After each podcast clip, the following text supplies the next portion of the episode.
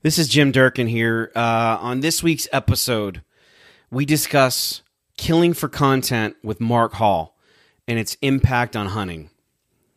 I wanted to do an episode like this since Randy Newberg was on the podcast a while back with Matt. Randy talked about his conservation content getting 95% less views than his killing content. This made me stop and think and made me think that maybe the hunting celebrities and influencers that are shooting five to 10 times more than what they could ever eat in a year are not egomaniacs entirely. Maybe they're simply giving us what we want, but maybe it's both.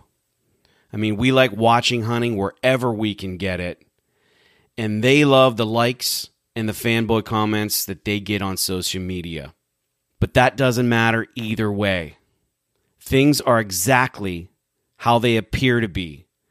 And the celebrity hunters doing this are gluttonous and a bad representation for our sport. Hopefully, this conversation will at least get you thinking about how we're represented to the non hunting community and even the anti hunting community. And maybe the hunting community will wise up and stop tolerating the influencers that are killing for content. And my guest, Mark Hall, he is the founder of the Hunter Conservationist, based in Canada. Mark's mission is to inspire Canadians to care about hunting and science based wildlife management. Mark has a website and a podcast, and I highly encourage you to follow him and listen to his podcast, regardless of whether you live in Canada or not. He is truly one of the good guys in the hunting world, and we need more people like him. So I hope you enjoy this podcast, and thank you for listening.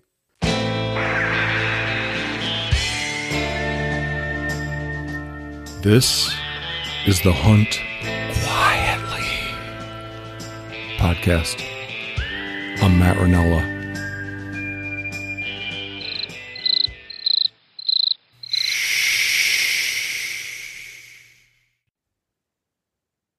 How you doing, Mark? I'm awesome. I'm Thanks doing for- great. Thanks for being here. I uh I'm with My Mark pleasure. Hall, the hunter conservationist. And wh- Mark, where are you located at? I am in um, Cranbrook, British Columbia, which is in the southeast corner of British Columbia in the Rocky Mountains, kind of where British Columbia, Montana, and Alberta kind of all come together. Oh, I bet you that's beautiful. It's awesome. It's snowing outside right now, actually. Is it?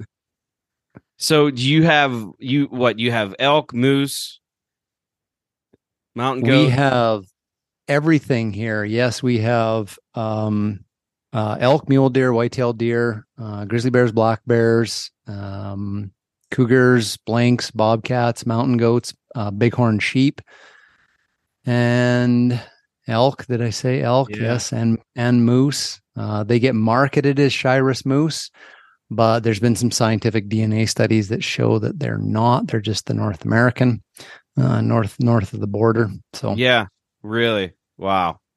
so So there's it there's everything here. There's everything here. Yeah. Yeah. It's a great uh great part of the world to be in for having all these species, you know, and plus all the waterfowl as well.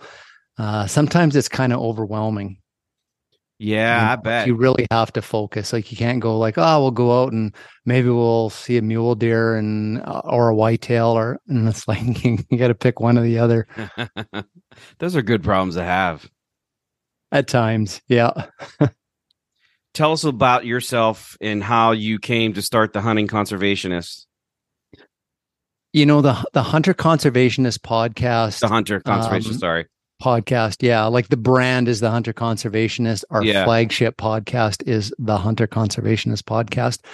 So we launched that back in 2019 and it was really you know the impetus behind it I think was really sealed with the debate around uh, British Columbia's grizzly bear hunt, which was uh, banned in the spring of 2017 or 2018, I think.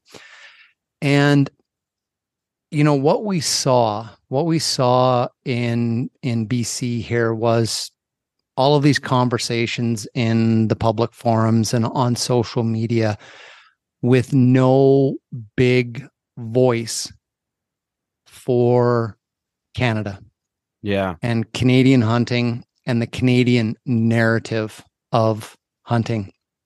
A lot of things, you know, a lot of the the conversations that I saw were like like British Columbia hunters like going down into you know the the states to the social media people that they follow and say like hey you got to say something about this and you know you need to make a big deal. The government in BC might ban you know grizzly bear hunting. And and it was just sort of like it was silence you know radio silence like south of the border.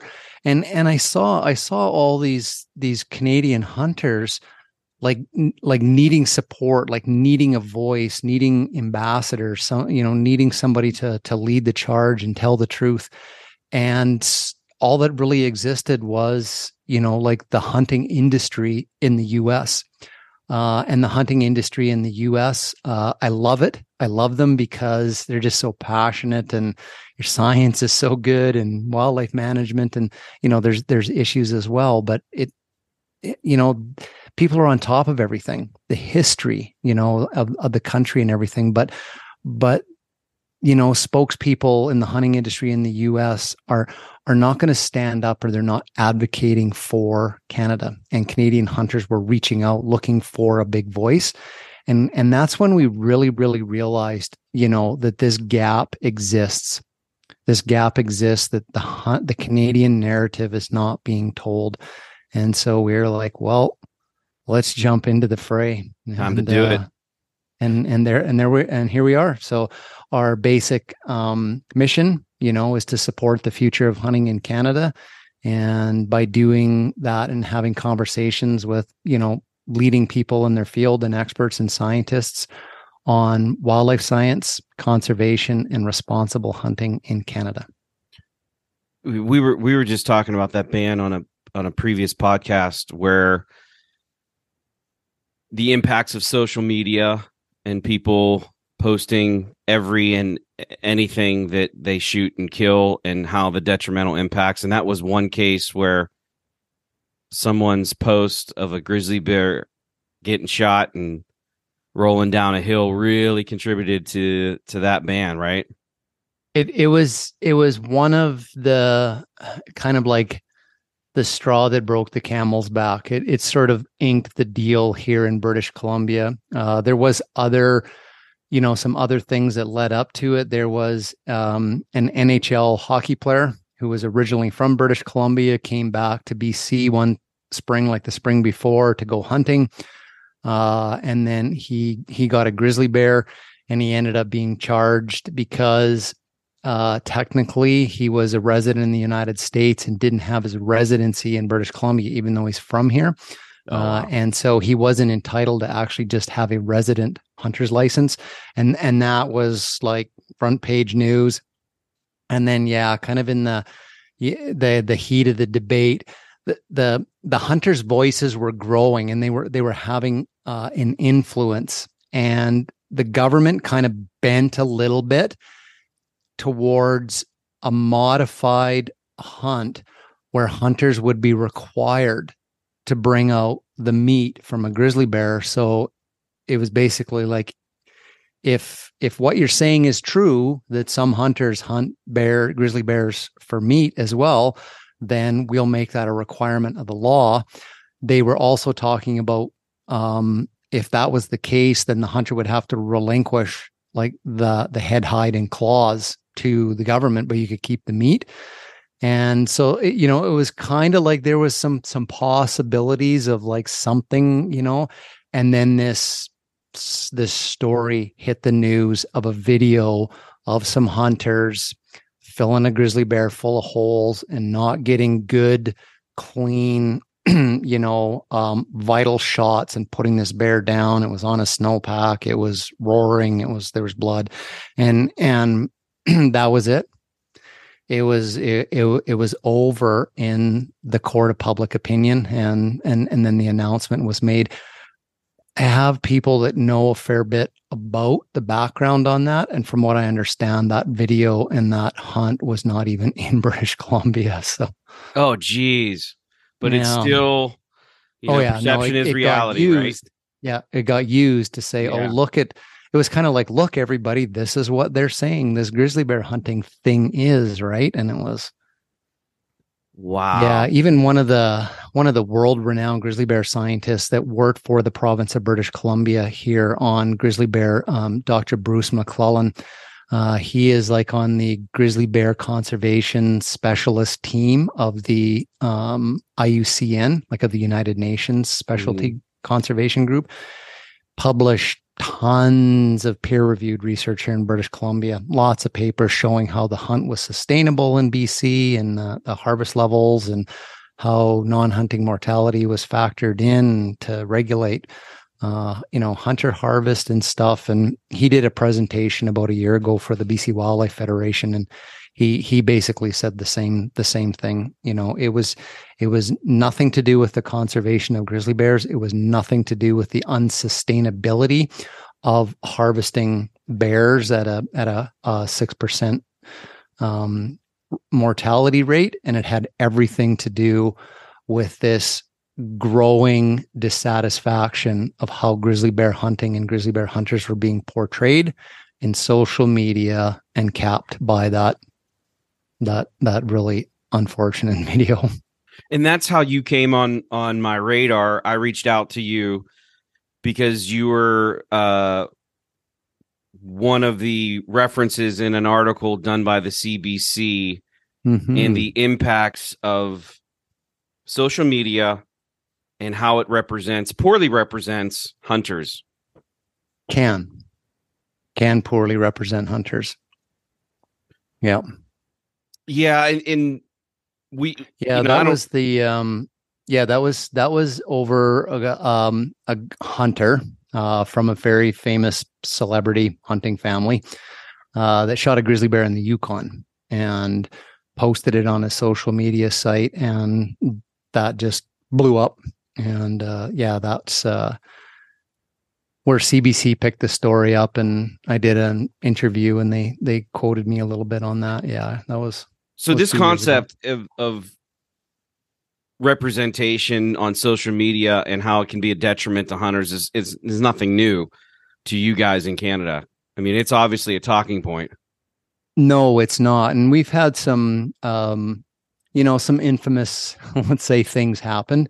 So, you know, we had the bear spearing incident in Alberta quite a number of years ago. Yeah, Um, that was big news.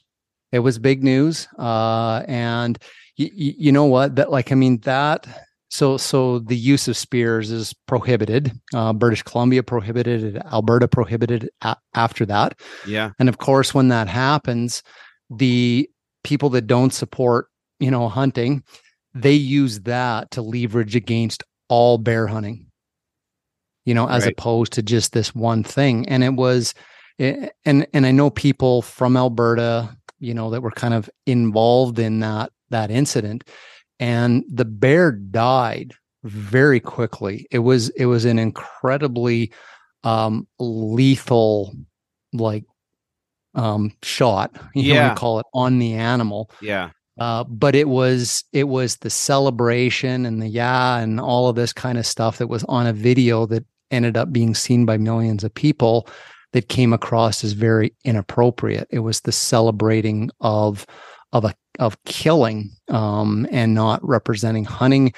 And so so that caused a lot of controversy. There was another celebrity hunter here in canada that uh, shot a cougar in alberta one winter and um, that kind of went again went crazy you know across the country and in the same the same sort of rhetoric. And and you know and then it puts cougar hunting uh, in the spotlight and then the topic of dogs and cougars comes up and you know and and that's generally what the ambulance chasers do with those stories. But but either way like they're they're always quite quite a big blow. And so yeah we, we've had a few uh, high profile news stories like that. We have had a couple um, you know to do with trapping uh, and, and so on and so on. So it it almost seems like I'm almost like, you know, I, I should chart these things out when there's these big, huge blow ups over something that a hunter has on social media and like see if there's like a pattern because it almost seems like they come up like every every four months or five months where you're just like, oh, things have been pretty good for a while. And then all of a sudden you're like, oh God, where did that come from? There is there is no shortage of information if you do a search on social media social media um what's the word i'm looking for? Controversy over hunting. Mm-hmm, you know mm-hmm. and i think a lot of these guys like some of the the, the this has always been a pet peeve of mine the tv shows. Like you said the hooting and hollering. I despise that. I despise the way some of the folks will will grab a deer deer's head after they shoot it and they're jerking the neck around looking at the antlers counting points plugging their sponsors.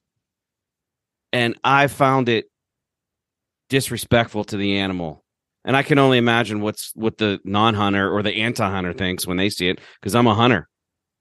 And yeah. and you know i even found myself one time my buddy was doing some videos for alaska float hunting and uh i was in one of the videos and i shot a caribou and I found myself reacting differently, knowing that it was it was being recorded.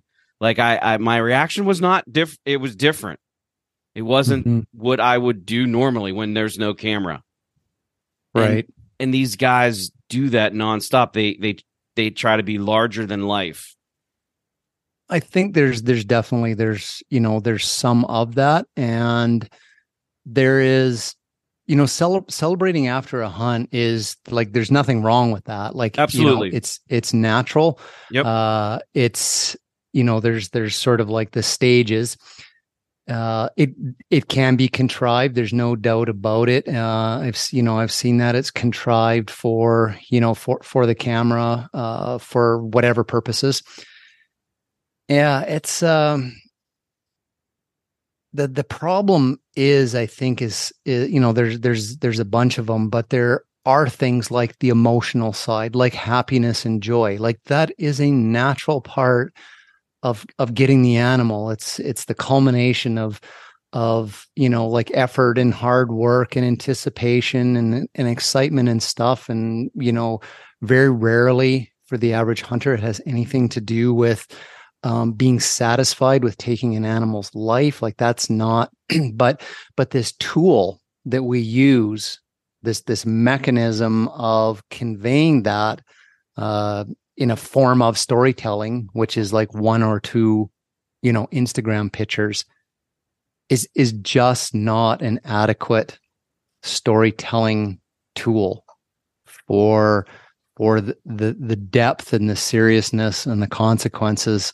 of hunting uh, especially at that that moment of of taking the animal's life or or you know shortly thereafter it's it's just not the best the best medium. And 22 minute tv shows uh, sometimes are also not the best the best tool to get out you know the truth about what hunting really is so Yeah, yeah. I often wonder some of the celebrities that do these TV shows if their excitement is just the release or the relief of the pressure that they got the kill on camera.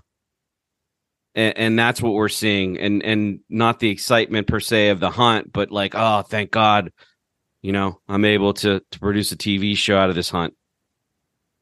that that could very very well be as, as well. Um you know it's uh you know i think this uh you know this topic that you posed to me like you know killing for content uh is no you know if that's the business that you're in uh and you have these schedules and these whiteboards and your whole season is charted out and travel schedule and tags in different states and you know all this sort of stuff and you've got to deliver you know for the series the show for who, whoever's paying you you know to do this. I just um i i can't see that not having a tremendous amount of pressure on on people unless they're just they know they're so incredibly good they're just going to go like oh yeah no we're going to go there and we're going to get an elk like don't worry about it. Um you know but i i just think of like any you know newspaper writer that's got a deadline at 6 a.m tomorrow you know Yeah. for for a story or a film producer of a of a major motion picture or whatever that's got these time frames and the and the production companies want to get this out and they're over budget and you know like i mean it you know eats people alive and end up in the hospital from stress and stuff so i, I think that's got to be part of that game it's why i have never got into it um i often joke the reason i've never got into like the the the TV or the video end of hunting is because I just don't get anything that often to be a reliable TV show. I would I would be the one that'd be like, "Hey, folks, welcome to the start of uh, uh, season eight. Um, thanks for following me along. Hopefully, I'll get something this year. so I I I would love I'll have a good time. But I love the idea of hunting and getting paid to hunt and going all over and getting comped and but I couldn't imagine the pressure. And and that leads us to to the the pressure for killing for content. Yeah, because at some point it goes from hunting to to killing and i don't know what that threshold is. I think it's an opinion. Everybody's threshold is different. But if you're hunting for the wrong reasons then at some point it becomes killing. Yeah, I mean, I think I I would say there's different reasons for killing. Um and I guess to the people that are producing content and that's their living and they have sponsors and you know like these sorts of things it's probably not like the wrong reason. I guess we would look at it is is you know sort of is that an ethical part of hunting would probably be how how i would i would frame it. Um it's and and i think a lot of even when the outside world the non-hunting world looks at what we do it's always with that lens of they want to know what the motive of the hunter is like at, at the at the end of everything whether it's an african lion or or or whatever or alaskan brown bear it's like people want to know why did that person kill that animal? What's what's their motives? And if you say like hey it's for food and this then people are, oh okay. Yep. No i'm i'm okay with you know people going out. You know if it's the whole trophy thing then people are like nope no don't don't agree with you you know we don't like um that as the motive. And and so they're they're assessing the motive uh on top of that. They're assessing the character of the person going like oh my Jesus, person's like got a big ego. They're full of themselves da da da da. They're just they rub me the wrong way and i don't like their motive. And so they get branded. And so you know i think within the hunting community um we are probably no different. We use that same lens. So who is this person that has killed something and it's now visible on social media? What is their character? You know what is their backstory? What is their character is this does this person come across as as like this is a pretty good person right? And then what's their what's their motive? And it's like oh they were they were going out deer hunting. And it's just like man i remember you know living in the midwest and my dad and i and oh geez that brings back memories and you know cool good you know and and you're supportive of that. You would think the, the killing is not for the wrong reason. If it's somebody that you can really tell like they're on social media um they are the witness me look at me um i've killed these things. I kill these things every week. I kill ducks and i put them in my mouth or you know and take these you know pouring beer down the fish's mouth or you know whatever that sort of thing a and Dall sheep yeah and you know and, come on. and and like hey like i need some sponsors you know? It's i i read a study a, a while ago or a news story or something that said young kids nowadays you know what the number one career that uh, a lot of kids are aspiring to be influencers social media influencers Yep. And so we have that in hunting. As you know, they're just simply trying to garner likes. They're killing things to garner likes because they're promoting themselves and they want people to give them money it, to do that. So that's a different motive and they have a different character. So to me, we could, you know, essentially look at that from a different lens. Um, in in my opinion, I think a lot of these guys probably are are good guys, good girls, good people. But ego and greed are two nasty things. And they can and turn, narcissism. Yeah, and they could turn good people rotten. Oh, and oh, ab- absolutely. It's it would it's hard to imagine that if you're looking at some of these influencers that are posting animal after animal that it's having a positive in, influence on non-hunters yeah. because they they'll hide behind the education or I'm teaching people to hunt, I'm taking people to hunt, I'm helping habitat, uh, I'm donating meat, I'm feeding the hungry. They hide behind those things all in the name of self promotion.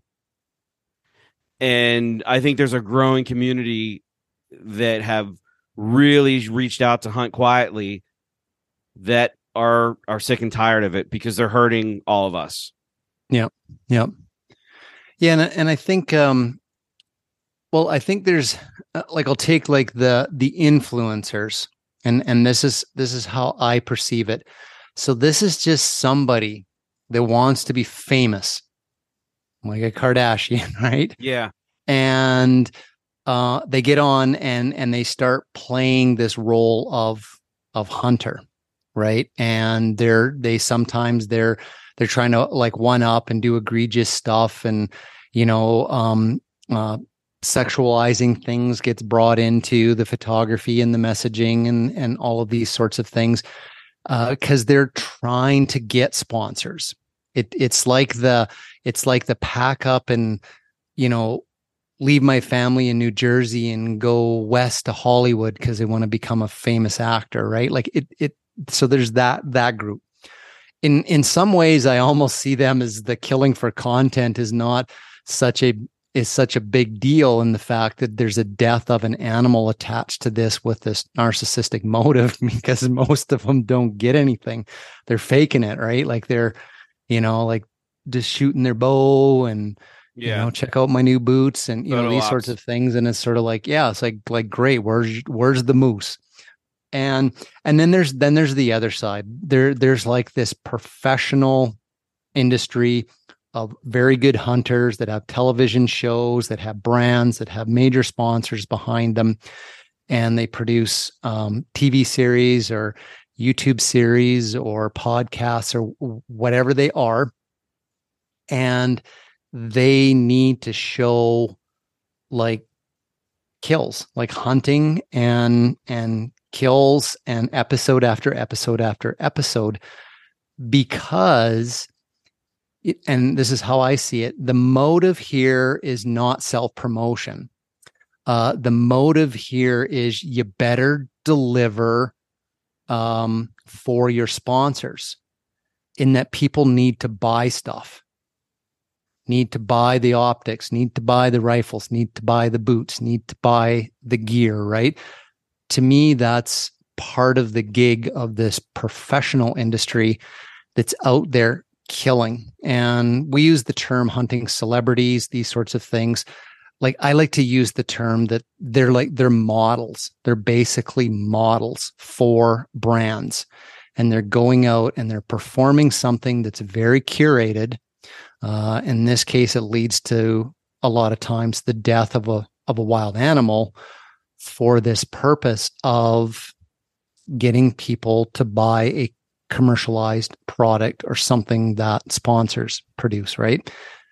NASCAR driver might be the same way. It's like they got these multi-million dollar sponsors on the side of their car and it's like and and professional athletes or, or whatever and it's like you better deliver you better be on the podium you better win races like it's like don't smash the car up because it costs a lot of money to fix it. And there's all this pressure to deliver wins. It's not about sportsmanship. It's not about competition. Like you really tried. We consistently come in 10th, you know, good job team. Um, so, so the, the motives there for, for delivering, you know, the goods, which is showing that you're killing animals. Um, that's hunting for the commercialization of of products in hunting i think that's a whole different area you know they're do yeah. that's what they're doing you know that's that's what they're doing um i agree with everything you said i i just think they're they're they're one and the same the the self promotion and and selling products because if you're not selling products and you're self promoting your your end goal is to probably be sponsored. you know yeah, I mean? Yeah, it's the it's it's it's kind of like you know the wannabes and and right and the ones that are established, you know, celebrity uh, you know, hunters and stuff. It's just you know, they no different than actors. You know, yeah. it's sort of like they're they're either like B or C role, and then there's then there's your famous, you know, uh top celebrities and and and all this kind of stuff. So, you know, that's where for me personally, this idea of killing for content, um, it it does bother me um, because the motive to kill the animal is not for food. Sure, lots of them, you know, the hunters do use the, the meat or they donate it or whatever, but the animals are being killed for a commercial purpose. Uh, and even the idea of, you know, using that as a vehicle to teach and inspire uh, so that people go into hunting uh, that's still a commercial purpose because that recruitment you know in a way is the future of the people that buy commercial products and you know i i don't want to come across that this this model is completely evil. It's it's also part of the reality of the world that we live in in order to support the future of hunting is things like economic arguments are very important to elected officials. You know they generate x amount of dollars for the state x amount um, to pay for wildlife management um, x amount of um, primary and secondary jobs manufacturing like contribution to gdp so that's an important part even just from a from political purposes that this thing that we love has an economic engine behind it. Like that's just a everything's that way. Yeah. medicare is that way. Like everybody's got to prove you know your economics of things. Um but i, I have kind of always so so there's one more group of people that that kill that become content and i just want to throw them in here too that I don't think they kill for the content. They they hunt, they kill something, and it becomes content. And that's just the average person that's out there hunting. Families and whatnot, they're just going out. And I, I basically say that's the group that would be doing this regardless of whether so, social media existed. Right. It's like this is just what we do. Our family gets together every year and we do this big deer camp and a deer hunt. Um, now there's the ability to post pictures with that. In some ways, I actually find that the most authentic form of of hunting related pictures that are in social media. They're not curated you know sometimes there's the tongue hanging out or you know the the deer's on the meat pole or whatever but i'm just like my god that is hunting. Yeah. you walked into any hunting camp in 1945 and it's the deer were hanging on a pole and that's what this family's showing and and it's like to me that's real and uh, you know a tremendous amount of the advocacy work that we do at the hunter conservationist is that those people can go out there and do that. They're just the average person out there hunting but they're not the people that said, Hey, let's get all the family together and make this camp and then kill deer and put it on social media because there's really no benefit to them. Nobody pays them for that. There's no other than just saying, like, Hey, look what our family's done. You know, that's the, the sitting around the campfire telling the story type thing, but on on social media. And so I I like I support that. I don't, I don't like it when they do ugly stuff, and you got to be you know some of them you got to be like, well, you know that picture could be taken and the wrong message attached to it and make hunting look bad. But for the most part, those are pretty authentic people, and they would be killing those deer and those moose or those ducks, regardless of social media. And to me, those are the people that should define what hunting in Canada and hunting in America is about, is like that average culture of, of hunting. What bothers me about the commercial aspect and the professional hunters and the pro teams and the TV shows and all this that are that are the sponsored thing is they're defining the narrative of how you should hunt, how you should look, what you should wear, how you should walk, how you should glass, how you should shoot, what's an animal you should take, what's an animal you shouldn't take, all, all this stuff.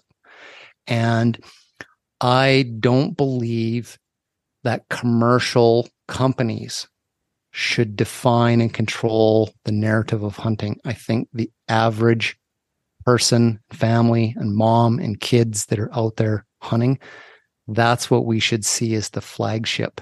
And, and how do we how do we do that? Is. Because Matt has talked about that. The, the only people with a voice in hunting are the people making money off of it. How do they make the money? Yeah, by monetizing products right? and videos and shows. So we'll, and, we'll yeah. chase this all the way down to it's the average person that subscribes to the TV show, that buys the hunting gear, that buys the products, that um, gives the likes. Yeah, um, you know the, these sorts of things, right? So it's going to come full circle. You think it? And, you think it's going to fall off? No like i'm going to say this argument of like why this this entity of of commercial killing if we want to call that in yeah. in the social media form exists it's because there's a demand for it and it's people that are buying the products and they're buying um, the tv shows and they're paying for the subscriptions for these things so so it it's pretty hard to just sort of like say oh it's just these people that pay to make these TV shows or whatever and I don't like them or whatever. And it's like well there's millions of people that that pay to watch all the episodes. So it's like anything in this world y- you need to either vote with your principles or you exercise your principles with your wallet. And if if the masses of people don't like it, then don't buy the stuff. And and I mean, there's people on social media that are pointing this some of this stuff out of going like, hey, see this picture of this person doing this really disgusting thing that's making hunting look really bad. Take a look at the companies that are sponsoring these people. Yeah. There Get you go, hurts folks. in their pocket. Like go to those companies and say, what are you doing? Right? So, well, is if there's is, if there's a will, it'll change. Yeah, I, I don't know if it will. I, I really don't because people consume it, and there seems to be no shortage of it. I, I, I went into a deep dive of YouTube hunting shows, and there's just it's mind-boggling how many people have YouTube channels and post hunting videos. Is it as popular in Canada as it is here in the United States? Um, what's that? YouTube? Everything, hunting TV, YouTube, we, we, don't, channels. We don't, have, we don't we don't have TV up here yet, so just dirt roads and oh, yeah, you know, just lots of snow, fireplaces, fishing. and yeah, hockey, yeah, hockey. Yeah, we yeah and and we and we read books so we don't see any any of right. this. Um no it it it is. It's um you know it one of the things like canada will lag behind the us in lots of things. Um you know i've always said just in, in conservation and wildlife management, the US is always way out ahead. They're out ahead in the research, they're out ahead in the amount of money that they pour into this stuff. And Canada generally lags lags behind in that. And we're we're learning and benefiting a lot from the leadership of the United States with things like this. conversely, uh, when it's like trends and popular and these types of things, then the uh, the monkey see monkey do thing happens. So we have a lot of um, like I would just say like US style hunting content, whether it's the the backyard YouTube channel thing to um, TV shows that are they're very much based on you know the American model, which is proven to make money for you know for um, investors and TV shows and you know those sorts of things. So yeah, it's it's here as well, and yeah. some of it is not not great. I, I have you followed Hunt Quietly at all on Instagram or are you quietly. familiar? quietly, you've quietly. No, no. It. Actually, when you reached out to me the other day and we started, it was just like, oh, this is a whole new thing to me. So yeah, that's that's where where I've been exposed to it. So there's folks that are helping out in in part of the the the new clan and part of the uh hunt quietly movement and one guy put a list together of social media posts of all these celebrity hunters. Mm-hmm. And some of these these animal counts are insane. Insane. Like for like a single hunting season for a thing. Single hunting season. Yep. And this is all on social media. Uh, but Cam Hanes, two deer. This is all this year, this past 2022 hunting season. Cam Hanes, two white-tailed deer, a black-tail, one, two, three, four, five, six elk, three mule deer, and one black bear. I mean, that's that's a insane amount of animals. There's and that's eight years of of of eating in most families' houses. yeah, yeah. I mean, you know, you can give meat to your families and your friends, and you know um, that that sort of thing. Uh, it can happen. Uh, hunters do share. That is yeah. what we do. We can end up, you know, we can end up in um, bountiful years. Uh, we can end up in deficit years. In bountiful years, hunters will often share. You know, that's that's fine. I've just that's never, fine, but I don't buy that. Well, I, I, if you're if you're in the business, uh, you know, of some way, shape, or form of you know benefiting from the more animals that you kill in a given season for like whatever you're getting from it. It doesn't always have to be uh, money or whatever then you know I, I kind of yeah I I do sort of question you know sort of like the motives there. Um, for me personally and maybe other people's are this this way if i went out early in the year and in the bow season and beginning of september and it's like i got an elk i'd be like one i'd probably be like oh my god. Um, and then i'd be like okay i'm i'm good I'm I'm good for the year. And I'll probably still be able to give some of this this elk away. And it's like now I'm going to help this person like try to get a deer or I'm going to take this person out that I said, "Yes, I've I when I get some time, I said I'll take you out and show you how to duck hunt." And it's like now I can. And and so I would do those sorts of things, right? Um you know, or just grab the 22 and go out and try to get a right. you know a rabbit or whatever just like cuz I'm out there and I need to have a gun in my hand in order to feel like I'm participating in in this thing that I love. Um, but I wouldn't just kind of like keep going out there and like you know filling tags. I I would feel personally I would feel um, that I'm I'm taking like too much. My focus is always on on food in my freezers I love love hunting and I love to hunt everything that I possibly can in the course of the field of the year. Um, but there is a point where I'm like, that that's that's enough. I just like last fall, I just had this amazing morning hunting mallards, like beautiful orange sky, like just little bit of snow, Like just I'll never forget that morning with my my new puppy. And man, the ducks were just raining in. And it's like I got a couple of big mallard drakes. Then I said I had a goal this year to get a mallard drake with this old Remington 12 gauge that was handed down to me in the family. And I got like two more. And I had four big mallard drakes. And it was just like, I, am allowed eight. And I'm just like, I'm, I'm done for today. Like, I, I just feel like, yeah. Like that's it to sit here and get four more. Like, that's not going to make this a more special morning four more ducks, you know, four, four, you know, four more duck meals or whatever. But it's like, I, I didn't need to.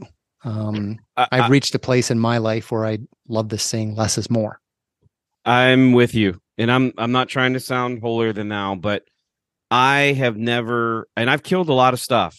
Don't get me wrong. I've killed a lot of stuff, but there is, there's always been an element of sadness after I kill something. And to do that 15 20 times in one season mm-hmm. it's it's not me. I have i have zero interest. I'd rather go and buy meat at the store. Yeah. And and i know that yeah. sounds like an oxymoron but uh this year for example i shot a deer last year in illinois and then a, a buddy gave me his deer he shot and i shot an antelope in uh, Colorado, and I still did some hunting, and I I had three doe tags that I chose not to punch because of that very reason. I just had enough. I didn't need the meat, and I just had no interest in shooting a doe or filling a doe tag.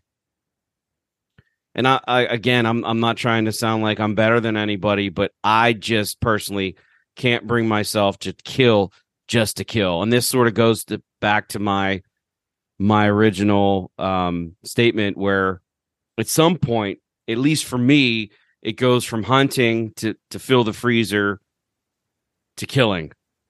Yeah. Yeah.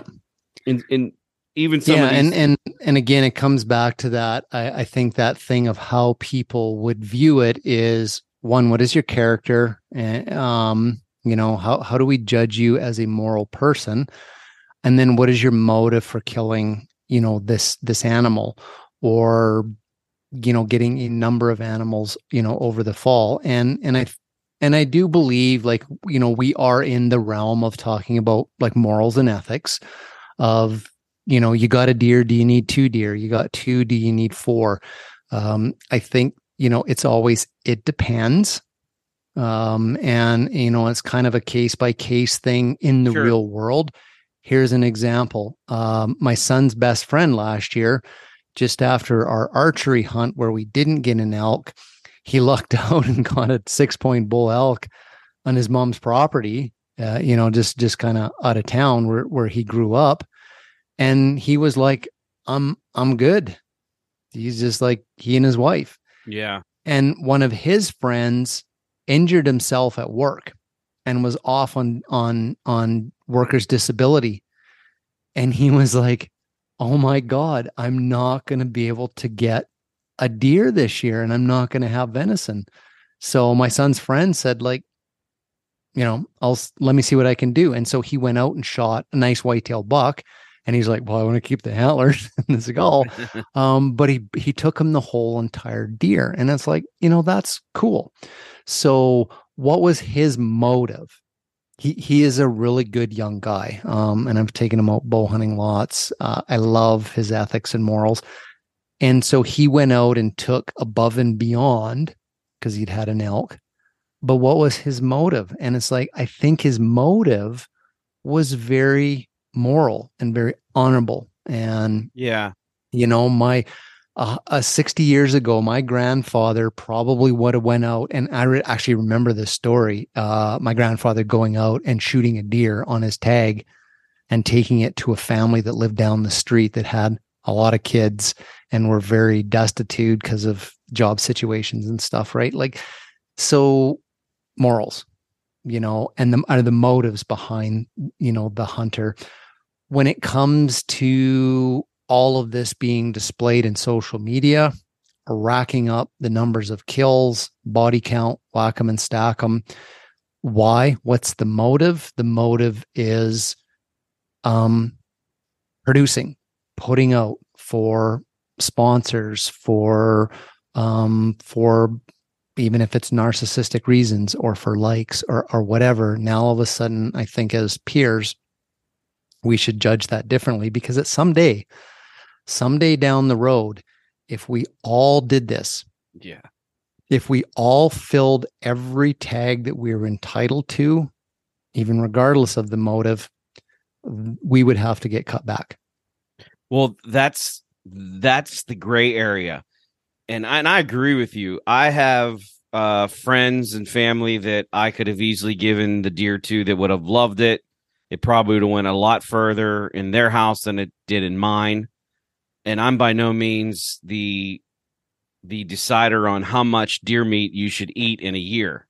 We could go through in my household, we could go through two deer a year with no problem. And I also have no problem keeping a deer year two and even into year three, as long as it's not freezer burned. But the problem is, is that some of these species, whitetail deer might be the exception, where you can take more than one deer, three, four, five deer in a year.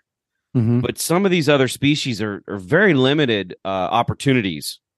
And these guys are, And- are taking And, and in some of those cases, you know, like the deer thing, it's like managers saying, like, you know, for every buck that we take in this management zone, like we need to take six does or four does or whatever. And so you've got like these these um, like large amounts of tags that are available to hunters. That's where hunting as a management tool aspect comes in. But that's where I see that you're just going to have the average families are going to get like everybody in the family is going to get their four doe tags and they're they're all going to go out and you know get one or whatever. And and the family's going to be like man we got like eight whitetail does this year or whatever. They're they're helping out with the management. And like that's a real true and honorable you know part of part of hunting. Um they're probably not they might be happy and you might see some their pictures on social media which Sure. would fall into that category of like they're just the average everyday hunter that doesn't benefit from showing the pictures. We're just doing this because this is what we do uh, you know as hunters. Uh, we're not in the business of killing for content but we had a good season and so we made content out of it you know there was a a number of years ago i listened to a podcast of a celebrity um kind of hunter filmmaker from the us um really well known seems like a really good guy. Travels from state to state to state in the fall uh hunting elk and you know the same thing gets five or six bulls or whatever a year um doesn't eat them uh, can't eat them, um, but loves to hunt, and most of the meat gets given away. Wait, So, he can't like physically. There's an ailment or something. Yep. Okay. Yeah, some sort of a um, immune deficiency thing in his in his body or whatever. Okay. That's hard to. People are going to know who I'm talking about or whatever here, but um, you know, like I, I got nothing like against him as a person. Morally, seems like like a good person, has good messages and stuff. But this one podcast really stuck out to me, which kind of um solidifies, you know, kind of this concept of, you know, are you just hunting for some food or is this content? Is an animal dying for a a business purpose? And he was in a state he shot this bull on the last day of the number of days that they had allotted because they got this filming schedule and go to the next state. He got this bull and he got up to it on the ground and some other hunter that had a tag in that zone was was walking around and and came up and it was like oh my god like you know hey congratulations boy that's a nice bull ah man i've just been working so hard here to get one and I can't remember if he said, I think I might have saw that bull like earlier in the morning up on that slope or something. And so the celebrity hunter said, like, do you want this bull? Um, we have to be the film crew and I have to be in this other state tomorrow morning. We got to drive all night because we got to do this next episode thing.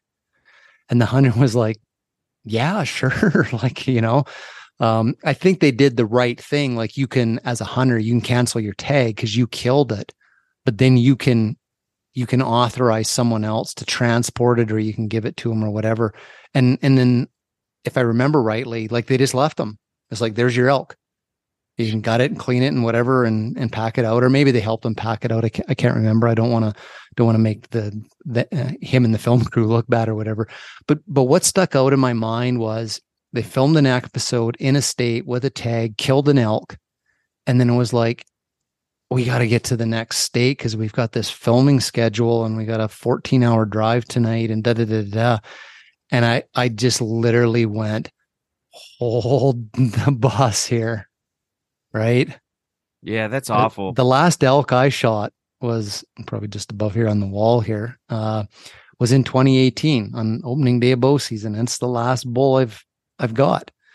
And the thought of getting more than one in a year, um, I just, you know, I couldn't use that much meat, and I don't think personally I could, I could take that many elk in a year. I just couldn't, you know, I, I couldn't do it. I, I do, you know, I do sort of follow that, you know, catch your limit, limit your catch kind of, you know, type type ethos is is just what works you know for me personally and and anyways after hearing that podcast episode and it's like you're in the business of making films for certain reasons for certain products for certain purposes of even promoting hunters to go to certain states because the states want the non-resident hunters there for tag revenue like it's a competitive you know thing down in the US sure. and I just thought that elk should not have died for the motive of which it was killed for because there was another person, this average, everyday person that's just going out hunting that the world does not even know who this person is that wanted an elk. And maybe maybe if the professional hunter hadn't shot it, this the other, other person would have got it that evening, later that afternoon, the next the next morning, and I would I would, you know, I would give up my next elk if I knew there was someone else out there that had never got one. I would be like, go for it, man. Like it, you know. I've and that's some, what I'm talking about. It takes away the opportunity. And I and, bet and you, in this case, this case, it I really felt like it did because these two guys were hunting and obviously a very tight piece of ground. And the chance of a bull going right on the slope rather than left on the slope meant that that other person who wasn't a you know a film star would have got it. Um, and it went the other direction and it and it was knocked down for an episode of a TV series. And there's probably a good chance that the celebrity walked away going, Oh, we did that guy such a huge favor. We're so good. yeah. We gave that whole elk to him. I mean, I'm making an assumption and being facetious a little bit, but yeah, I don't, I don't know, I don't know. I, so even before I knew Matt, even before I was a part of this podcast, Jim Burnworth has or had a hunting show, a Western Extreme. I don't know if you're familiar with with him. No. He's an archery guy. And he was talking about shooting his 62nd or 63rd elk on a show in 18 mm-hmm. years. And I'm doing the math. I'm going, geez, Louise, that is a lot of elk every year if you do the average. And uh, I posted it on a hunt forum. Just what I said. I can't believe it's gluttonous and people roasted me saying you're jealous and this is just a local uh Pennsylvania hunt forum right and it was amazing and I'm thinking to myself like don't you realize that by taking that many elk it's taking opportunity one and people with means that do that raise the price for the common man to to hunt because they're willing to pay the the, the dollars and and so on and so forth. But I was just surprised at how many people supported his right to do that. And again, I guess it's his money. He can go to as many states as he wants, but it doesn't make it right. Yeah. Yeah. And I mean it's it's different value systems, it's different, you know, um personal setting of goalposts of, you know, what's ethical for yourself and what's not. I think the big thing about you know the the commercialization of killing wildlife uh, and the motive behind the commercialization is not necessarily that a person needed an elk for his or her venison for the year. It's like it's it's a business. It's an industry. It's like cattle. Um they got to go down. It's got to be photographed. It's got to you know um there there got to be tv shows made from it because that that is the business that is the end goal now it's supported by the consumer like we were talking earlier because i believe a tremendous amount of people live vicariously through others and that's what makes these models successful you know I wish I were so and so. And you've probably seen that, you know. Oh, yeah. um, Oh, they're so lucky they get paid to, you know, to. I want to be this. just like them. Yep. Um, you know, my family uh, on my wife's side ran a guide outfitting business for like nearly 50 years. And, you know, I went out a few times in the summertime and, you know, helped when they're building a camp, ca- uh, cabin or whatever. And, um, couple times, you know, late in the se- the season when everything was done. And, uh, you know, my wife's cousin and I would go and ride up and say, well, we'll pull the, the tents down for you or the wall tents or whatever. It's the snows are coming or something. But it's like, do you want to come guide for us? Do you want to come guide for us? And I was like, no, I don't.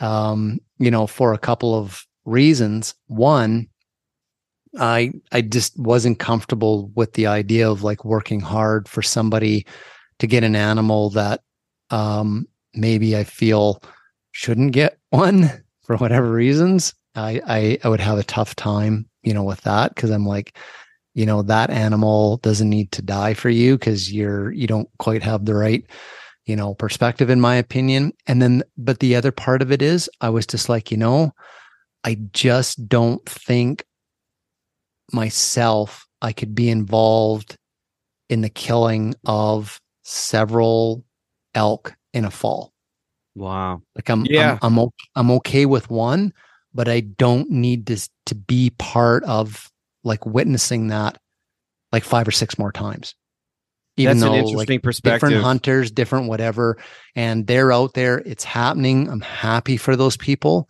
But personally, I'm just like, I can be involved in it. I can maybe be involved taking someone else out if I've got something or whatever, but I can't, I can't personally do it on a conveyor belt. Um, you know, Yeah, and- that's- and so I just, I didn't want to put myself in that position. Wow, that's that that's interesting. I I never thought of it that way. And and my family still loved me and I got Christmas presents and everything. So it was no big deal. I'm just like, nah, sorry. I'm, I'm going hunting for myself this fall. I can't help you. Find well, if you ever someone get into a pinch, I'm sure you can call somebody and, and get some meat in your freezer, you know? you familiar with John Dudley? yeah, I've, I've heard the name. Yep. So, I- so for me personally, I'll, I'll just interject here. Like on Instagram, when, when I go on to the, like just the general feed, there is virtually nothing for hunting shows up on there because the algorithms know this guy does not like to see any of this stuff. Wow. Yeah. Everything I deal with at the hunter conservationist is about wildlife management, is about science, is about responsible hunting. It's about the future of hunting. It's about standing up for hunters like the average Canadian family that I want to see hunt in perpetuity. So I'm dealing kind of like with the issues management side of hunting and not so much of the, you know, like, hey, look what we got or this or, you know, you know, that sort of stuff. Um, that's our focus.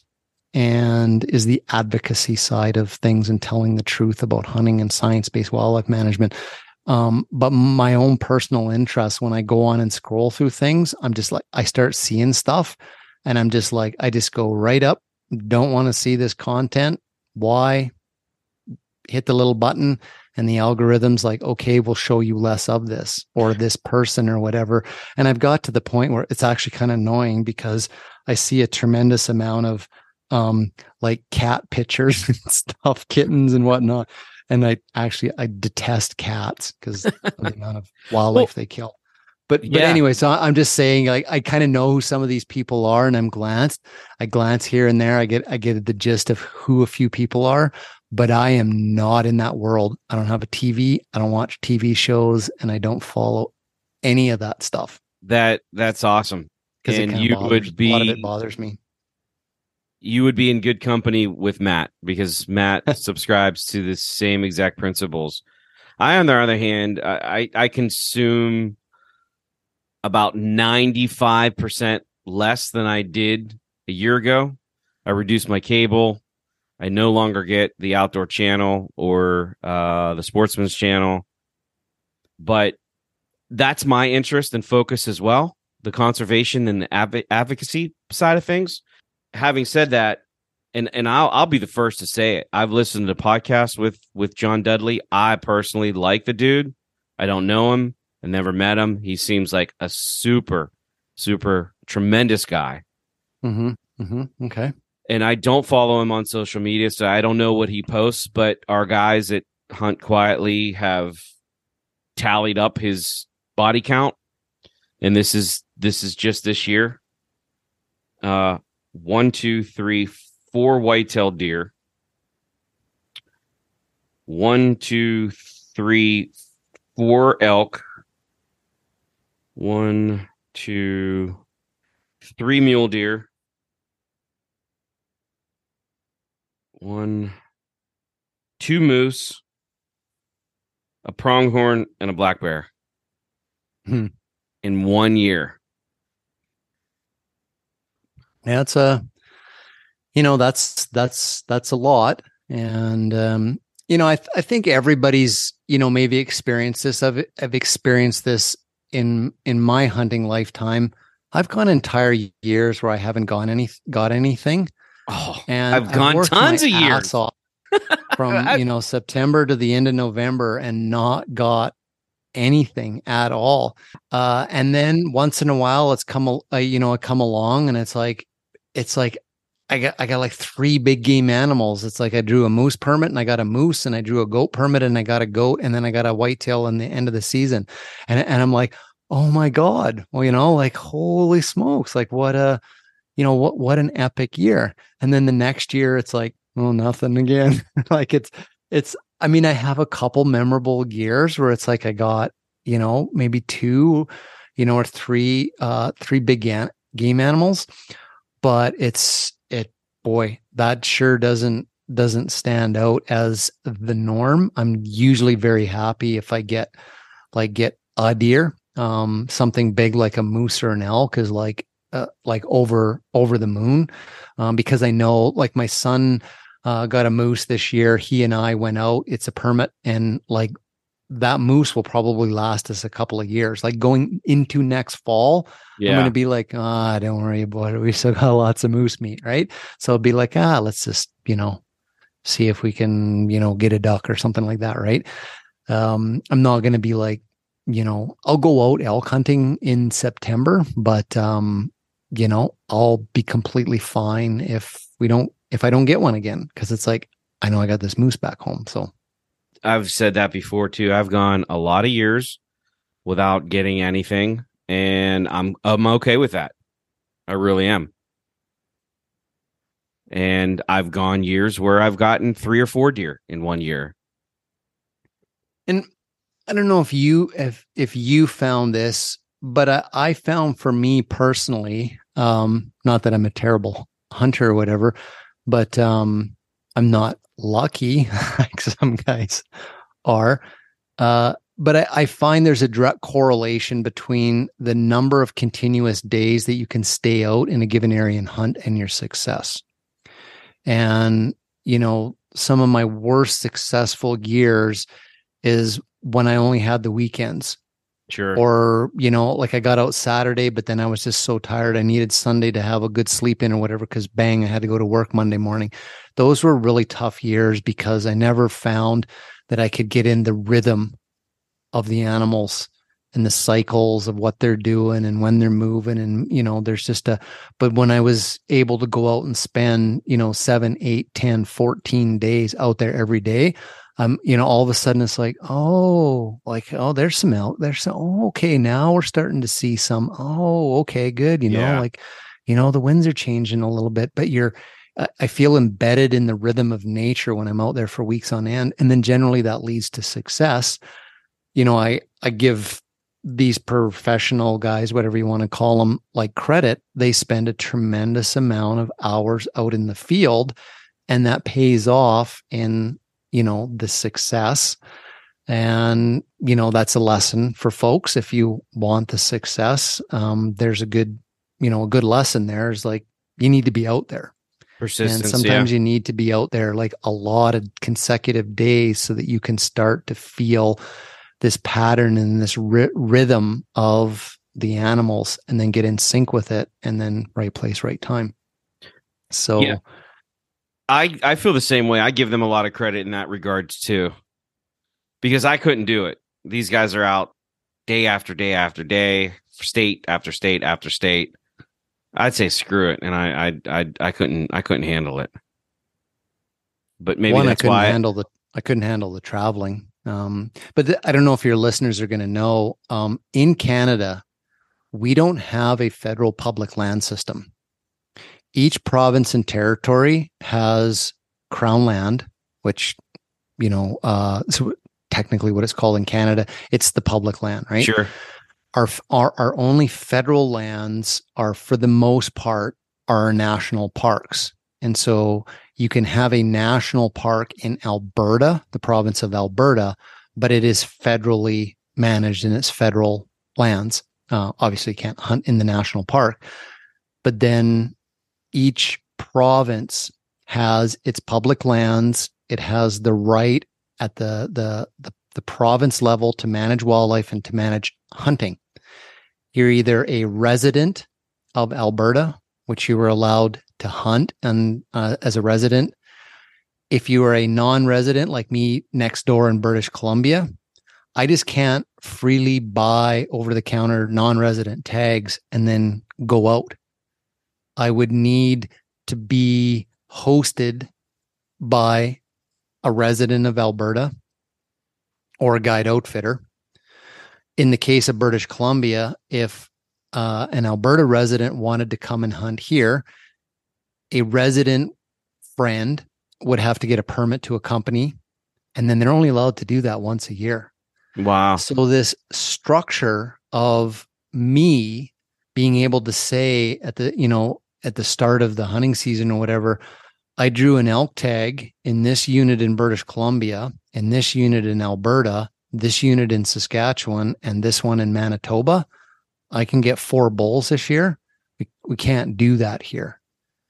You know, the best might be is I would get like maybe a, a permit to accompany um, in other provinces, but I'd need a whole lot of friends or I'd need a lot of money to, you know, to hire outfitters, but I couldn't go to the DIY hunts. Um, so very different up here in access to being able to get multiple game animals across the country in a single season. So That's interesting because we, in our conversations, we talked about what it would be like if you limited U.S. residents to one elk a year, no matter what state it came from. So if you shot an elk in Colorado, your elk tag in Wyoming would be null and void. And Right.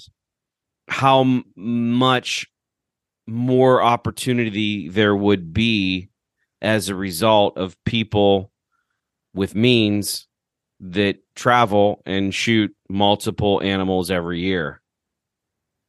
I don't know if it would be significant, but I know that it would be something that uh, it would it would increase some opportunity for sure.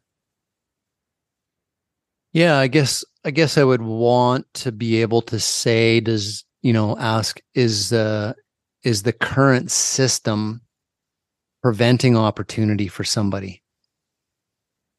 You know, so if I I lived in Colorado and as a resident there, I got an elk, but I also drew a tag in New Mexico. Is that somehow preventing someone else from from going? Um, does it, you know, does it impact conservation? Um, you know, if I do or I don't go, um, to you know, to get that elk, if uh, yeah, it, it you know that that's an interesting one when we talk about opportunity. When it comes to the the draws like like i get that because there's there's 50 tags and there's 12,000 people that applied for those tags. Only 50 of them get t- to use them right? But if one of those people already got an elk somewhere else then and they can they decided to follow through on that opportunity to go after that elk in the in the other state then yeah somebody that didn't get a tag anywhere you know has lost opportunity for that that season. Um and i don't know you know does the odd system and all of that kind of balance it out or you know it's somewhat of a level playing field because you know of odds and you know people or anybody can apply. There's there's a lot of you know variables you know to that as well.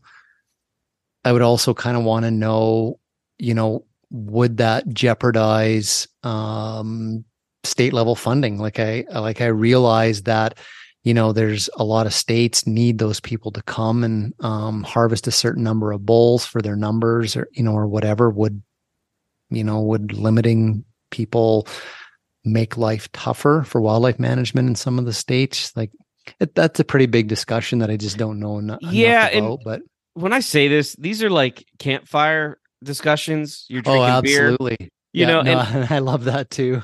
I don't pretend like i like that's the right answer. I'm certainly i'm smart enough to know that this is just bs and to a certain degree but the bs that i'm spewing stems from my eye test of things are becoming harder to hunt, tags are becoming harder to get, price of hunting is going up. Those things are not BS. Those things are factual. And in my mind, trying to work out how do we increase tag allocations? How do we increase opportunity? and how do we we maintain the cost of hunting to be reasonable so the middle class can still afford to travel to hunt that's what pops into my head right right. Yeah Uh, fair fair enough. Yeah fair enough. you know is it right? I, probably not. I mean but it's certainly something that will never happen because there's there's just the industry will never allow it to happen. Right, right. Yeah. You know, and part of I think this discussion too is is uh and, and you kind of need to bring data in to look at this, but it's there there are a few individuals like that you mentioned that will get these high body counts in the course of a year, right? But there's millions out there that don't. Most of them probably don't fill tags, uh, not because they didn't have the opportunity, you know, or the effort, or, or for whatever reason. Um, hunter success is, you know, is typically, in my experience, anywhere you go is not on the super high end of the scale, right? Like, because hunting's not, yeah, not easy.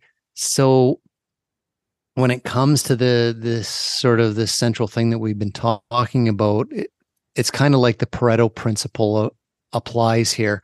20% of the hunters are getting 80% of the game and they're probably 20% are consistently getting 80% of the game you know year after year after year um, or in these extreme cases uh, of getting multiple animals over the course of the year is that even a 80-20 thing or is it like half a percent or 0.005% of all of the hunters in America or or you know or, or Canada or whatever get more than three game animals in a year. Like like I would have to think it's a very very small number of hunters are let's say getting three or more game animals. Yeah, I would you know, agree in a year.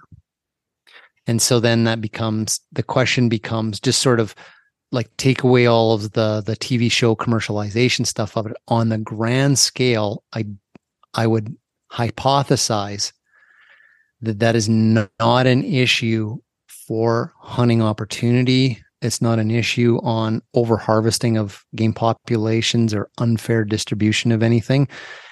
The average out there is the average, you know, the person is getting, average hunter is getting, you know, one animal a year, and the small percentage is getting two and three a year. And then an even smaller percentage is getting these 8, 10, 12, you know, whatever animals per year. Um, and a few of those are like these people that we see on social media and sponsored hunters and TV shows and stuff. So that's like a numbers game. And how is that influencing opportunity in hunting? And then I think the other side of the question is if it's a very, very small percentage in a small minority, is that helping hunting or hurting hunting that we have these people that we hold in high regard that got these huge body counts over the course of a year by promote, you know, for the purpose of promoting commercialized products and companies. So there's like I think there's the two the two parts of this. There's like a moral ethical part of it. Is it helping or hurting hunting? And I think you can argue both ways. And and then there's the what's going on with the average person on the street kind of thing. And I don't think the high body count is probably not hurting the average hunter. And I think the average hunter, and this has been sort of illustrated by uh, you familiar with Randy Newberg? Yep. He's he's one of the guys that does have a conservation advocacy element to his um projects. Yep absolutely. Yeah yeah big And um um public big lands advocate. for the rock uh, for the rocky mountain elk foundation. Yeah, yes you bet. yep. Yep. and he's been on the podcast with matt. I've never met him. Seems like a really good dude but he when he was on the podcast he he said that his content on habitat and conservation gets about 5% yeah i know i've of yeah his killing content uh, and and that's the, and the like the cooking shows are you know the the same way so Yeah. And that's just a reflection. That's like a reflection on the consumer, which is us. They just don't want to see that. so, you know, that comes back around to to what, what you were saying earlier about Mhm, mhm. if there's a market for consumption, then people consume it. If there's not, then they won't. I mean, it's uh I guess if I were in, you know, in those shoes, eh, I, you know, I would sort of say, but are you contributing to that problem? You know, you're you're you're promoting and you have these shows on uh, episodes on conservation. Uh, they get low views, but you your bread and butter are these shows where, you know, you kill something and you run the 80 20 rule on those to make sure that 80% of your shows are about hunting, 20% are about conservation. And 80% of that 80%, you better have an episode where you're killing something. Uh, the odd hunt in a television series of like, boy, we sure worked hard, but we just didn't get an elk out of this unit.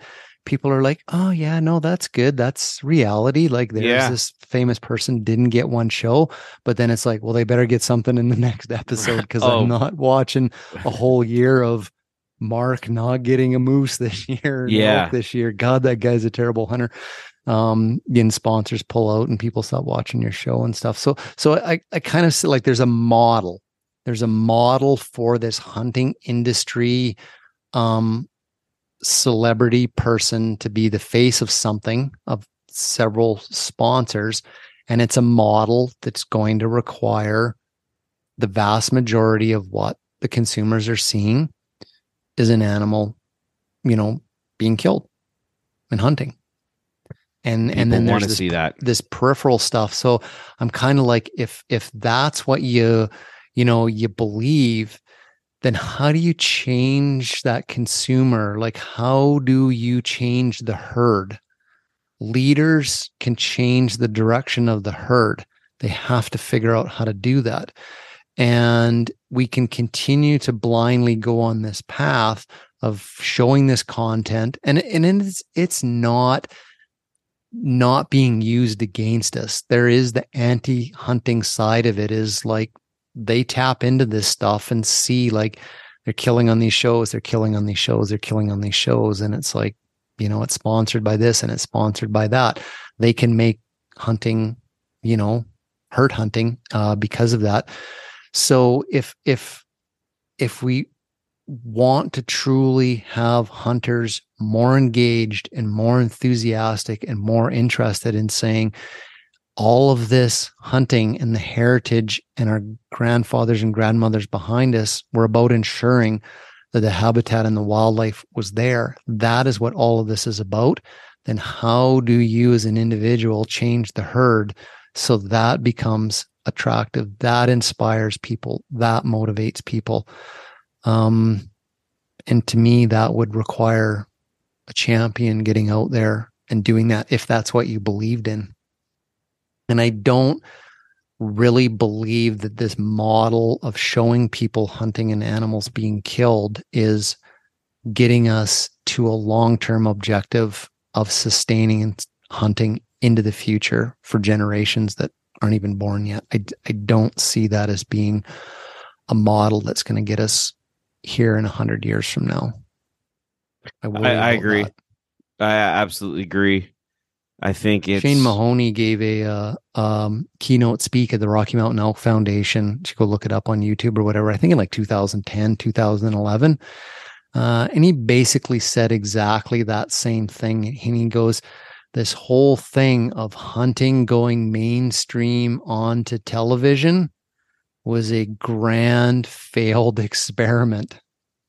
Yeah, well, he said that in 2010. But but but something like that. And it's sort of like I, you know, I I remember, you know, very strongly him saying, you know, we need the non-hunting public to see that hunters see wildlife as more than just targets and that we love them as much as they do. You know, and he was really speaking to what needs to be the face of hunting to both the hunting and the non-hunting viewer to sustain this thing we live into the future. Like that's that's the messages that you know i took away f- from shane in that keynote speak and that speech. And it was kind of funny because i think it was the rocky mountain elk foundation and they have a sponsored celebrity that has a television series and it was like there and uh and he was kind of like oh no but your your show is fine. And, and just kind of like jokingly because uh yeah it was it was it was funny. Well, I, I've always thought that if you're going to have a hunting show, you have to have someone who's going to inspire people to see hunting in a way that's positive. You have to have an education component and you have to have a historical component that illustrates all of the people that have hunted and how the history behind hunting I've always felt that's been important and missing from from from most hunting shows, uh, and the culture importance of hunting. And there's very few hunting shows that meet all those, at least my criteria, but there's a few that do. But Matt brings Yeah, up a good yeah. point that I haven't found a, a, a good response to, is that if you meet all those criteria, then you're only making it more attractive for people to to come to the sport for the wrong reasons. Yeah, that's a that's a tough one. Um, you know, I guess to say for the wrong reasons. I think what we want to do is, you know, um, if people want to get into hunting, um, embrace that. Uh, I believe that if somebody shows an interest, embrace that, help them, but in a way they need to find their own path and answer their own question why. Um, and you know, when I look across the hunting community nowadays, and when I see everybody dressed the same way, wearing the same gear, the same hats, the same bino harnesses. They have the same look, um, like we're like clones. You know, like there's a dress code, a uniform yeah. um, to go hunting. And they're new hunters, uh, adult onset hunters and stuff that have got like, well, this is how I'm supposed to look and behave and act. And, you know, I should have an 80 pound pack on and do this epic endurance thing in you know into the mountains. And because that's that's what i've been i've been taught. Um you know that's that's learning to hunt by by mimicry and from a very select you know few people where my personal approach would be is like here's what i love about hunting. Here's my ethos. Here's how i look at things. Um and you really need to find yourself in this and if we can do that as more visible and pronounced people representing hunting to find, you know, your own path, then I don't mind, you know, people getting into it or some of what's out there is encouraging people, you know, to get into hunting. Um, that's, you know, part of this giant community that we're in um and but but i do think people should find you know their their own why um and not necessarily judge you know the the reasons that they go into it. But i do find you know it i do find some folks are a bit shallow uh in how they express their whys and and the way they approach it um because it just to me looks like they're they're copying they're they're mimicking something and they haven't found themselves yet. You know they're like a like a painter whose paintings just look like that famous painters you know over there. And it's like you need to mature you need to breathe you, you need to like just get away from it all and find your own path and find yourself in in in this. And uh, i don't i don't see a lot of that messaging out there. I see a lot of messaging that is like this is how you should look act behave and hunt as opposed to sort of being this is how I do it. Here's how some other people do it differently and look at it differently. I hope this helps you find yourself in all of this. I, I don't see a lot of that. Yeah, I, I, don't either. I think there's a lot of um, people that come into the sport. They come in for the right reasons, and they may be influenced by all the things we're talking about. But you don't know about them because they just come in and go about their business quietly and they enter the portal of hunting for the right reasons. I think what is concerning the people that come into it and then look like you said they there there's a there's a prototype and they look exactly like that prototype and they have the outdoor the outdoor um well and then they have the social media theme and then they have the YouTube channels where they post their videos. Those are the people that I would say that we're talking about coming into it for the wrong reasons. Yeah, or you know, they're they're they're maybe coming into it for maybe less less authentic reasons. And, you know, to me, like authentic is in the sense that like it they're coming into to fulfill their own heart. And, you know, maybe, you know, I'm I'm not I'm not against the idea of copying. Um, you know, I'm an artist, I paint, uh, you know, I've been influenced early when I was young by sure. certain painters. Other famous painters will say who they were influenced by. Um, musicians, actors, you know, like you probably do an interview with Mick Jagger and he'd be like, "Oh, this is the person who influenced me early in my career, right?" But then they found their own path, they found their own voice, they found their own style or whatever and and um maybe, you know, uh we will see this maturation in hunting. Um the clone stuff will sort of, you know, drop by the wayside and, you know, we'll see some different things different ways of which people are expressing, you know, themselves in in the hunting community, or you know, maybe they'll be doing that in a way that that you know we we don't see it all. So I kind of wonder, you know, on the scale of, you know, hunting being in this world of social media, I I would almost think we're kind of I'm not sure if we're in the terrible twos or we're like the teens. That's but a great I analogy. I do feel we are on a path and and and we are through we're going through like some tough times of teenager and hormones and acne and need you know peer groups and all this kind of stuff. And in 20 years we look back and it was like man did this whole entire community mature? Like i mean it's just it's, it's beautiful. And and i i I believe that. Like, I believe we'll get there. Um, I believe there will be this evolution, uh, pendulum swing. I think it swung one way with a lot of this stuff. I think it will will settle back. One of the things that, like, a data point that really, really makes me believe that we're kind of on this path is I, you know, I don't have millions of followers or anything on social media, but the ones that we do get that that follow us I would probably hazard a guess that maybe 60 to 70% of them on Instagram, you can clearly see they're hunters or, you know, outdoor peoples. They have private accounts. Yeah. And that makes me think that they're like, oh, this person looks interesting or this brand looks interesting. And they follow it along and they give some likes because they're trying to get something out of consuming hunting content. But they're like, I don't need to show you. You can ask, you know, to to friend me or whatever, and then I'll decide.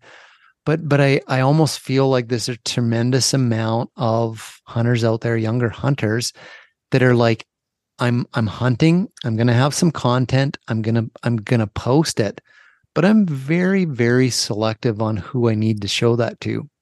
Closer friends and family, peer group stuff and I don't know what goes on behind that that that private thing, uh, but I, I just I see that, and I and I'm like, there are, in my opinion, quite a few people on Instagram that want to consume some of this stuff, but they don't need to show off. Otherwise, their accounts wouldn't be private, right?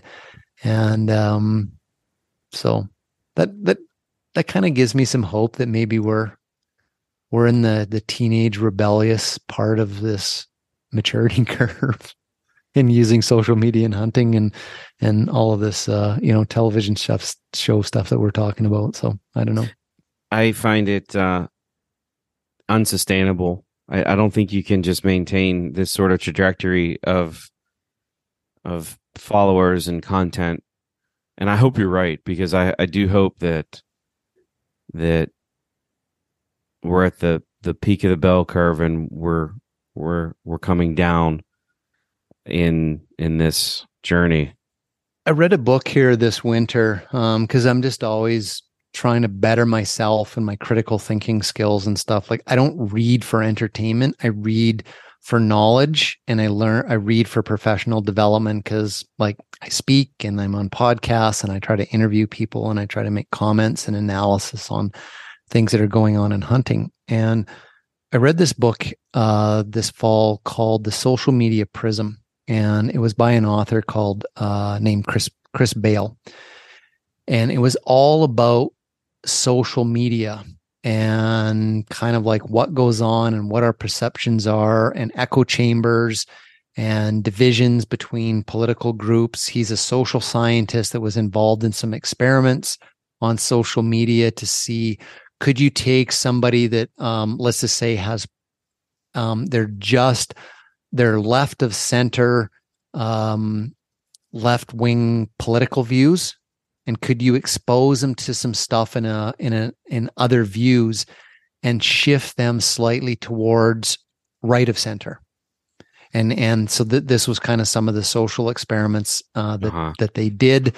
Uh, some of it didn't go as expected uh, some of their social experiments, and there's some criticisms of it at, that I have a podcast with Robbie Kroger on that he pointed out some good points about those social experiments. But one of the things that Chris Bail found was that if you expose somebody in one echo chamber that wasn't that was you know closer to center with ideologies from the other side they actually entrenched and backed up more in their own echo chambers ideology they didn't shift to the center. They actually went like a little bit more extreme or radical from where they they were before. And and so like i'm i'm trying to learn about these things to try to see and understand social media in hunting. Another one that was very interesting that i learned about was this idea of extremists on social media. And there are extremists that do and say things that are very extreme. And it doesn't matter whether it's your political views or religious views or whatever they are, very extreme. And that generates a tremendous amount of traffic on social media. One of the things that it does is it makes it look like the extremist views are a much larger segment of that group in society than they actually are because generally the extremists are very small minorities sure. in a group, but they have very extremist views and they're very aggressively about putting them out and they're very aggressive at attacking people who oppose their views, but they are not they are not the mass. They are not the center of the bell curve. They're the tails of the bell curve, but they appear to be the masses. Because they have the loudest voices. They have the loudest voices the way the algorithms work on social media is the algorithms are sitting there twiddling their thumbs and they're like, oh, there's a bunch of traffic headed in this direction. And they follow it and they find its source. And it's this extremist. And this extremist has got all these other people either like, you know, yeah, right on, brother. Or it's like, you you know you sick pervert or whatever like like this this all this is going on right? And as far as the algorithm goes it does not care what it is that it is. It's it's traffic. There's something happening on its platform. So let's get this in front of more people. And so extremist views show up on your feeds more because they're ones the algorithm are going they're generating a lot of traffic. Sure. let's let's get more people on this bus because that's our business. Our business is these people are coming on our platform for free um, to mass as many people around then we throw some advertising in front of them right? Or right. use their per- mine their personal data. And and so what it does is it takes extremist views of things and make it look like it's a bigger problem. And and I, I try to apply that thinking to the hunting world and it's like the stuff we see on social media um that like the content and and stuff that just seems really really repulsive in some ways i kind of wonder if that's not like the extremists. I know that's not all people uh that hunt like that but it's generated a whole bunch of traffic of like the thumbs up and the thumbs down and but the algorithm is just putting it out there more and I've tried to use that to temper my view of the entire hunting world to go like, this is not these things that I see that bother me. I'm like, this is not most of the people. And these are not the people that I'm working for to protect their future to go hunting. And it's like, I know the good people are there. That that is a great point. And so that you're never going to make that go away because those extremists will always be there. But the key is to get the silent majority to silence the extremists, and so they don't hurt our. Yeah, our, and that that was so that was one of the social phenomenons that Chris Bail reported on uh, in this book from his social science studies. So when you have an extremist and and and they're pushing these really extreme and radical ideas. If someone from the moderate middle decides to step in and challenge those views, extremists jump on those people like a bunch of them from that echo chamber. Yeah. And they absolutely terrorize the moderate middle, the quiet middle, the the the mass that's out there that is this quiet moderate middle and that they viciously attack these people and th- and then those folks are just like whoa that's the last time i'm ever saying things on social media right. and just think about the hunting chat forums right you Yeah. talked about this earlier how many times have you seen a chat forum where this thing comes up and somebody comes in with this more moderate view that they express out there you know you know geez guys you know i think this idea of having these killing contests and like putting piles of dead coyotes in the back of a truck is is probably not helping us and then every like don't you support predator management You're and all this kind of stuff and Yeah. you anti-hunter Yeah. and where do you where do you live and you know do you drive a prius and all this kind of stuff Yep. and this poor person's like that's it i'm never going on this Yeah. chat forum again right so this is what this is what Chris Bail talked about and this is a phenomenon that happens. And so the extremists silence these these quiet individuals that decide to say like i want to stand up for something. So my question is in the hunting world i do see that. And i've i think you've probably all listening have probably seen that in some way shape or form on I've lived it. media, where some moderate voice get absolutely i have people try to sue me. I've got letters from lawyers um and and had to deal with that kind of stuff you know from extremists. And um Wow. yeah and and and it's a it's a like like we're gonna you know this this lawyer letter is gonna like silence you. We're gonna scare you right and um, so i had to hire a lawyer and Yeah. like you know what are you willing to stand up for? Because they're trying to silence you you know? Do you want this to go to court and spend tens of thousands of dollars for a principal or do you just kind of want to go like whatever and you know quietly make it go away or whatever? So so my question is this is a real thing in the hunting community. When we try to stand up for principles of the moderate middle that in my mind truly represents the institution of hunting and the family heritage of hunting is represented by the values of the moderate middle.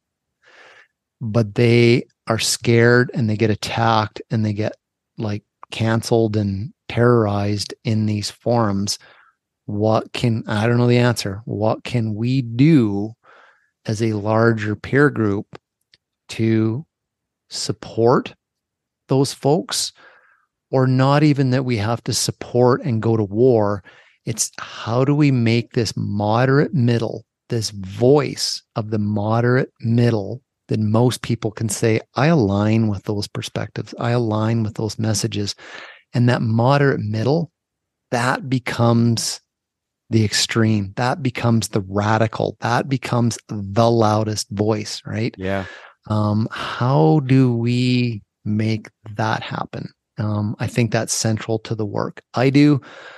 I've had this conversation with robbie kroger from blood origins. It's central to the work he does. How do you bring truth into these conversations and make the the moderate middle middle the strong radical voice for change? That has to happen if we're going to be hunting in a hundred years from now.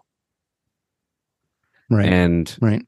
and if if you if you if you don't if you if you stay silent then those radical beliefs dictate where this goes. And i think that's a scary that's a scary thought. Yeah. And you know, so so one of my ideas for a solution going, you know, going forward, like I mean, I I kind of have have an answer when when I said I, you know, I didn't, is what I encourage folks to do. If you are part of this moderate middle, this hunt quietly concept, the reality of having to speak out and be public is just part of the world that we live in now. We need to stand up and defend the narrative because other people are trying to tell the masses this is what hunting is and they're not hunting. Um, we we do need to stand up for that, right? Um, so what what I would say to folks is who exists out there whose values and advocacy work and their character is representing your values as a person in hunting around being the moderate middle. This is the majority of people are like you and believe you and approach hunting like you, have gratitude. Um, gosh, there's time, there's animals that I harvest that I don't even take pictures of with myself. Very rarely do I do that anymore. I don't take pictures of my animals. Um, if people follow me on social media, sometimes they see things that I've got. There's animals that I've harvested uh, over the years. Nobody knows that I've got them because I'm just Yeah. like, I don't need to show you this. I have other reasons for, you know, for for for what I do. So find find the people, find the leaders that are out there being the voice, you know, for the moderate middle and get behind them. Because the more they have of supporters, the more they have of contributing to what you know they're doing uh, whether it's financial support or podcasts or or you know sharing their infographics or you know around to say hey this is you know actually the number of bears that were harvested in Washington state. Here's here's the real facts like that sort of thing. And and get behind those individuals. You don't have to become that individual. You don't have to get all this. But the more people that get behind a leader and get a movement that person's going to amplify your voice and be bigger and more powerful and influence media stories influence news coverage on things influencing the the encountering the narrative that's out there. And and in my opinion we don't need to be going after these extremists in in hunting that are going like what are you guys doing? Like why did you need to you know why did you need to shoot 400 pigeons in mexico and put them in a huge pile and take a picture or spell out your name on the ground and you know these sorts of things on it? You know th- that will that will quietly go away on its own when the masses are r- rallying around and making this moderate middle and their ambassadors and their voices stronger because there's tens and hundreds of thousands of people standing behind those people and the messages they're promoting and and I think that's where we're going to see change. Right on. Well, I think we've Did been we go down a rabbit hole? Yeah, that was great. I mean, that's insight that I haven't thought of. I'm I'm I'm Well, just to, just to go back to your topic of killing for content, um, very specifically on this one, what are your thoughts around the content that we see out there of animals being killed in slow motion, ducks exploding in the air, these these uh, contrails of the bullet going and hitting the animal, or that rippling through the animal's body in slow motion? I Yeah, I I think that is bad for hunting. I think showing the kill scenes four or five times is even worse when they show it over and over and over again. Uh yeah, I I I don't like it. I do see a tremendous amount of the slow motion stuff uh, being the they're glorifying the killing. Um, they are making content out of it. It gets a tremendous amount of you know like high five kind of stuff. Sure. Now let's look at it from this perspective. Um, it's me, and I'm going to show you some slow motion pictures of ducks being hit by pellet groups in the air. And here's why I'm going to do it. I remember when I started learning to duck hunt, and I was not good at leading ducks, and most of my shots were hitting the duck in the back end. So most of my pellets were hitting the abdomen, breaking legs, and I was crippling ducks Sure. and I was having to like go dig around in the grass and uh, you know and find them and and and put put them down. Uh, odd time, you know, I would lose one. Here's what I was doing wrong, and I'm going to show you what a pellet pattern looks like in slow motion as traveling through the air when you've let a duck and stopped, and then pull the trigger and you can watch the duck move and the pellet pattern come up and catch it in the back end. Versus when I'm leading and this pellet group is going out in front, I'm going to watch in slow motion and you are going to see this pellet pattern, which we can't see in the field, connect on the front half of the duck and get brain, neck, and lungs and heart. That would probably resonate differently with a tremendous amount of people. And if I said, if I can do anything so that you never ever hit or lose a duck because your pellet spray has hit it too far back versus in the front where you want to get it. And this helps you go, oh my God, um, this was a game changer for me. That in itself is a completely different use of social media and killing, you know, content that's on there that has a completely different different motive. And that's the education component. Yeah.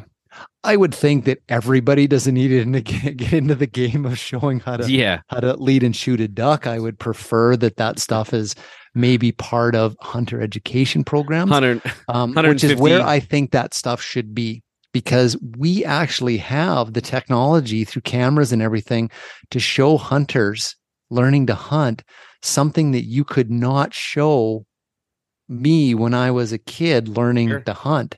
It was like, well, here's a deer and his lungs are Yeah. here and this graphic representation, as opposed to, okay, here's a slow motion film of what it looks like when a bullet hits the deer in the front end versus the back end. And so you can see the difference in the body reaction and instantaneously you can know from your your shot image what type of hunt and how you can follow up to find that down animal, right? So um the technology is cool and our ability to do good things with it is is great. Um, but unfortunately, just something like that becomes a tremendous amount of killing for content. And uh, I don't know. I don't like to see it. I know lots of duck hunters don't. Yeah, I could see like a 150 YouTube videos of slow motion duck kills in the educational category. yeah and i'm like you know what why not just you know leave that to the state agencies that are putting together and the hunting associations that are putting together the hunting training programs and and and get some digital content into hunter training right or you know or or specialty courses or something like that and rather than just sort of the the general you know the world's you know going to see this kind of stuff but maybe there's room for in general open free content for the right person to show it with the right reasons in the right context with the right motives and it could actually look very good you know for hunting uh, and and serve as a hunting education tool so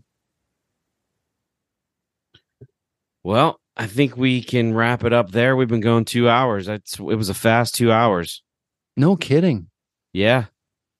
yeah it Yes. was it was it was great i love this stuff Yeah. I'm so glad love- you came on. getting fired i love getting fired up about these things and I I'm so glad you came on. I, I hope you come back on oh i'd love to Yeah. and and send me the invitations and topics Yeah, there- and there's more to uncover. The social media and the uh, Chris Bell reference. I think that's a podcast in and of itself. And, you know, you could take a deep dive into that whole uh, topic and the correlation between hunters. I mean, we covered it a little bit, but I think that's that's a that's a topic you can get deep in the weeds. It would be a Mhm. great great one to cover. Great one to cover. Yeah, yeah, But- no, it it is, and I encourage people to, you know, grab books and even if they're for business, you know, or leadership books, and read them, and then just go, how does this apply to hunting?